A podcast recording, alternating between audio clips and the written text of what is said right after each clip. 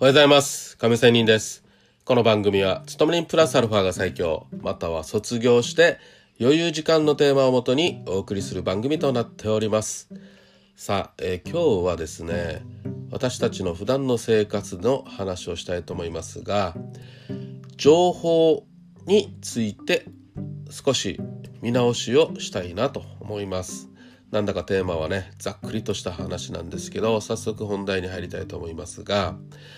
まあこのね、えー私たちの今インターネット世界というのはみんなの知っての通り地球の裏側の人と簡単に電話をできたりその動画を同時に、ね、見ることができたりライブ配信できたりというふうに本当にかなり遠い距離の人と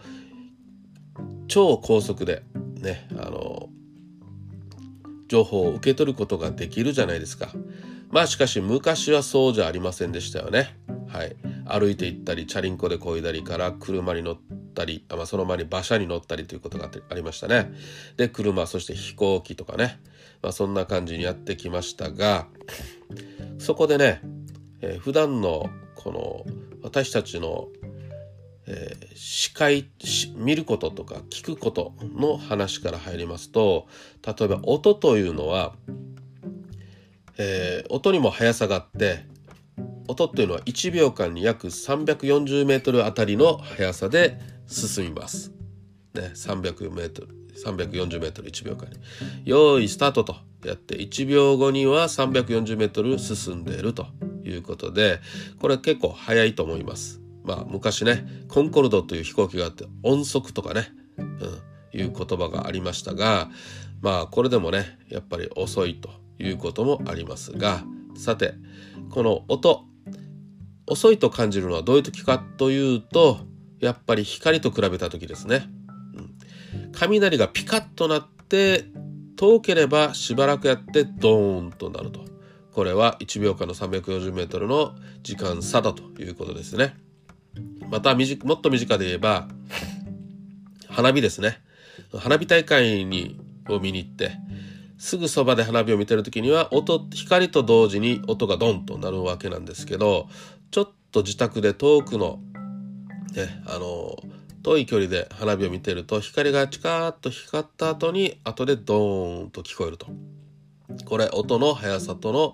光との差ですよね。まあそういうわけで世の中では光というものが一番速いと。光はじゃあどれぐらいかというと1秒間に30万キロメートル。30万キロってなかなか、ね、この距離分かりづらいと思うので分かりやすく言うと地球を7周半ということになるわけなんですが光が、まあ、ものすごく速いと、まあ、ある意味この世で一番速いと言われているものなんですが、まあ、最近は光通信ということでインターネットもね、えー光ファイバーというケーブルが、えーこの海の中を通っていてアメリカと日本とかねいうことで本当に同時にね、光通信ができてインターネットの世界ができているということなんですよね。さあそこでです。やっぱり光というものが速いというのは間違いない。でねもっと宇宙規模で考えてみるとやっぱり星ってあるじゃないですか。オリオン座のベテルギウスっていう星がありますがそれは約550光年光の速さで550光年ぐらいの距離にあると。ということで550光の乗り物に乗ってもベテルギウスまでは550年かかると光の乗り物があったとしてですよ。ということは550年って私たちがの寿命が約80歳だとして何回死んだらいいんだっていうような距離じゃないですか。そういうわけでこの、えーベテルギウスっていう光夜空にねオリオン座を見ているとそのオリオン座の一部のこのベテルギウスという光が今見てるとすれば実はこの光というのは550年前の光だということなんですよね。そう考えた時にもしかしたら今見てる光は550年前の光なのでもうベテルギウスというのは爆発してないかもしれないわけですよ。ね。今現在としてはないかもしれないんだけどまあ昔の光を現在見ているということなんですよね。そう考えているとあまりにも光って速すぎて現在が見えないっていうことにもなりませんか？ね。550年前の光を見ているからこそ、あ、ベテルギウスはまだ今もあるだろうなというふうに錯覚してしまうっていうことなんですよ。錯覚する。ということは、あまりにも早い情報が届いてしまうと、いや、今もあるでしょうと。だって、つい最近昨日光見たんだもん。ベテルギウスの光見たんだもんということで、まあ、おざなりになってしまうということで、じゃあ実際その翌日に爆発したかもしれないのに、そういう意味で心配はしなくなると。まあ別にベトルギウス心配する人なかなかいないと思うんですけど、まあ現実的にそれはあるだろうとまだ思い込んでしまうという錯覚に陥るっていうことですよね。しかし音の速さだとすればですよ。光と音って全然運命の差なんですけど、音であれば遅いがために、はい、えっ、ー、と、現在聞いた音っていうのが明日もあるとは限らないですよね。というふうに、やっぱり遅いものって心配するわけですよ。常に意識するわけですよ。ね。はい。例えば、親に電話をした。ね。その電話。ね。まあ、電話は音じゃないな。まあ、今は光通信だからちょっと例えが悪いですね。親が、例えば、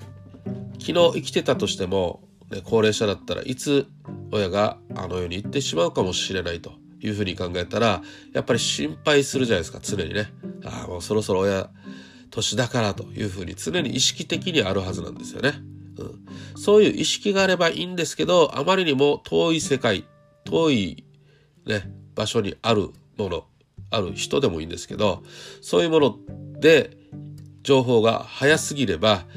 先ほど言ったように安心してしまうということなんですよね。で、それより、それ以上にあんまり深く考えないということがある意味盲点なんじゃないかということです。盲点。ね。情報が早すぎれば早いほど、あまり物事を、ね、考えなくなるというのが、この今のインターネット社会での陥る穴じゃないかというふうに私は思うわけですよ。遅ければ遅いほど情報が遅ければ遅いほどやっぱり常に意識してなんだか意識するってことはいろいろ考えてしまうわけですよ。もしこうだったらどうなるだろう。ああだったらこうだろう。失敗したらこうなるだろう。成功したらそこで注意しなきゃしないといけないことは？とかね。そういうことを考えてしまうのでまあ早いというものも、まあ、いいことであるけどもちろん短所もあるよなと。ね。遅いというものももちろん遅いなりの短所あるわけで。ね。でも意識するということでは遅いところのメリットでもあるのかなというふうなことを思いました。さあこの話を聞いてあなたはもう少しこのインターネット社会でいろんな情報を受け取り受け取ると思いますけどあまり情報型になりすぎてなんだか頭でっかちになっていませんかとかねそういうことを思っちゃうわけですよ。ちょっとした一つの出来事をもっともっと深掘りする機会があってもいいのかなというふうに思ったというふうな話です。何かの役に立てれば幸いです。それではまた明日。See you!